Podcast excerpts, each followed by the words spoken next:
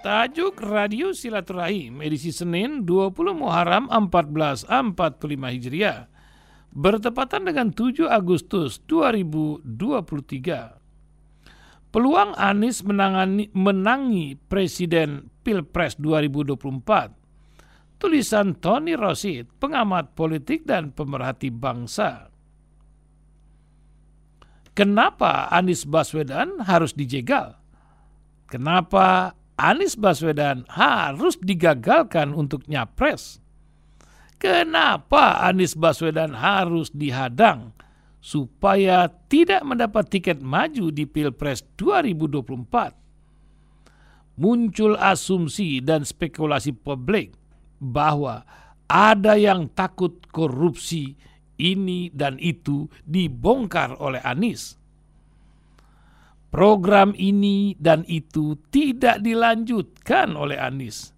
Takut bisnis haramnya dihentikan Anies dan takut karirnya habis karena tidak diakomodir oleh Anies dan macam-macam ketakutan lainnya. Makanya Anies harus dijegal. Bagi mereka, Anies tidak menguntungkan, malah sebaliknya Anies berbahaya bagi mereka.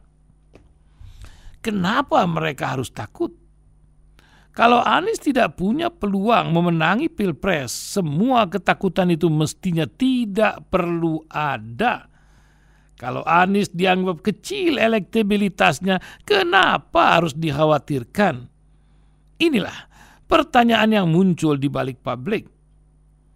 Upaya menjegal Anies itu nyata karena dilakukan berulang kali dengan banyak kasus ini seperti menegaskan bahwa peluang Anies Baswedan menang dan jadi presiden sangat besar. Kalau peluangnya kecil, kenapa harus ditakuti dan dijegal? Ini logika paling simpel untuk memahami gejala ketakutan itu. Kesimpulan yang sangat sederhana dan mudah dibaca menjadi obrolan cukup sering di kalangan aktivis politik berbasis sejumlah survei. Tidak semuanya dipublis tentu bahwa Anies berulang berulang besar untuk menang. Baik ini obrolan para pendukung Anies maupun obrolan mereka yang berada di kubu lawan Anies. Setidaknya sudah pernah ada dua lembaga riset melakukan survei Pilpres. Dua lembaga survei yang tidak diragukan kredibilnya tidak biasa jualan sebagai konsultan politik sebagaimana umumnya lembaga-lembaga survei yang lain. Lembaga survei ini kredibel hasilnya. Head to head dengan siapa pun, Anies menang. Anies berpeluang besar menang. Ini kesimpulan survei. Bagaimana menjelaskannya? Bukankah saat ini dalam banyak survei posisi Anies Baswedan berada di urutan ketiga? Di bawah Prabowo dan Ganjar. Tidak hanya survei lokal, lembaga survei Australia juga menempatkan Anies di urutan ketiga. Selisihnya 6 hingga 7 angka. Dalam posisi nomor tiga ataupun bontot, kenapa Anies masih ditakuti? Jawabannya, karena survei dilakukan sekarang, sementara pilpres masih enam bulan lagi di enam bulan ke depan situasi politik akan banyak berubah dan akan mengalami eskalasi yang dinamis. Banyak variabel yang belum muncul hari ini dan akan muncul belakangan, terutama pasca pendaftaran Pilpres bulan Oktober nanti. Kenapa survei saat ini Anies di urutan ketiga, paling bawah di antara Prabowo dan Ganjar? Adalah adakah peluang Anies untuk menyalip kandidat lainnya? Ini penjelasannya. Pertama, masih banyak yang ragu apakah Anies bisa nyalon atau tidak. Banyak orang, terutama kalangan elit politik, yang begitu yakin Anies tidak mendapat tiketnya pres. Asumsi ini mempengaruhi dukungan kepada Anies.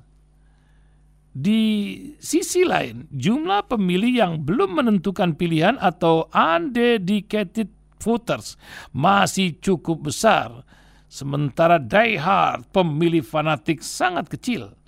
Artinya, alih dukungan atau swing voter dari lawan ke Anies masih sangat besar peluangnya. Dengan didaftarkannya Anies nanti di pemilihan presiden, ini memastikan Anies maju dan berpotensi mengubah peta elektabilitas. Kedua, penguasa yang dianggap sebagai penjegal Anies saat ini masih lumayan besar pengaruhnya.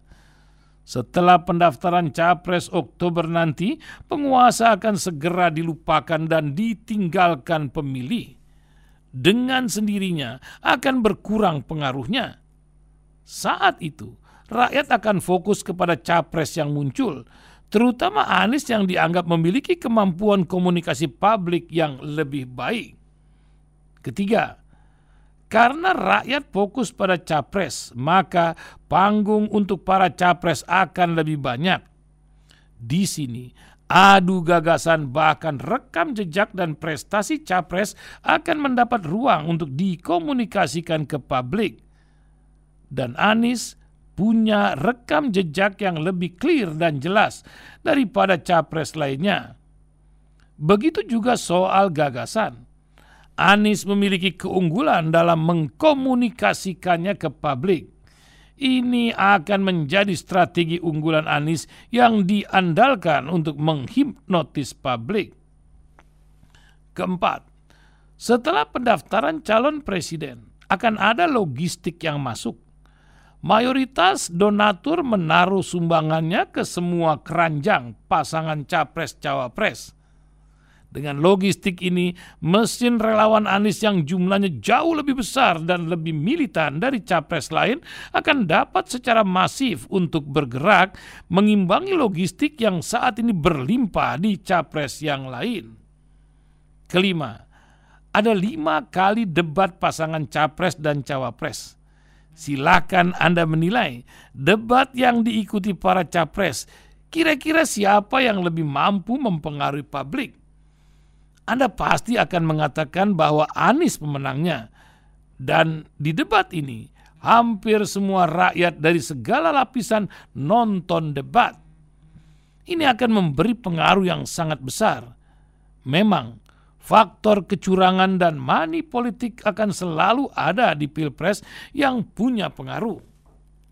Dan tapi karena tidak ada incumbent, kecurangan dan money politik akan relatif bisa diminimalisir pengaruhnya. Pengaruh yang paling besar dan ini akan menjadi variabel penentu dalam pilpres adalah performa pasangan capres dan cawapres, terutama calon presiden. Mereka akan head to head dan fokus pemilih akan diarahkan pada para capres cawapres. Di sini Anies Baswedan punya performa di atas yang lain. Inilah yang membuka peluang Anies Baswedan untuk menang. Jadi, masuk akal jika pihak lawan banyak yang takut karena Anies peluangnya cukup besar untuk menang. Wallahu a'lam bissawab.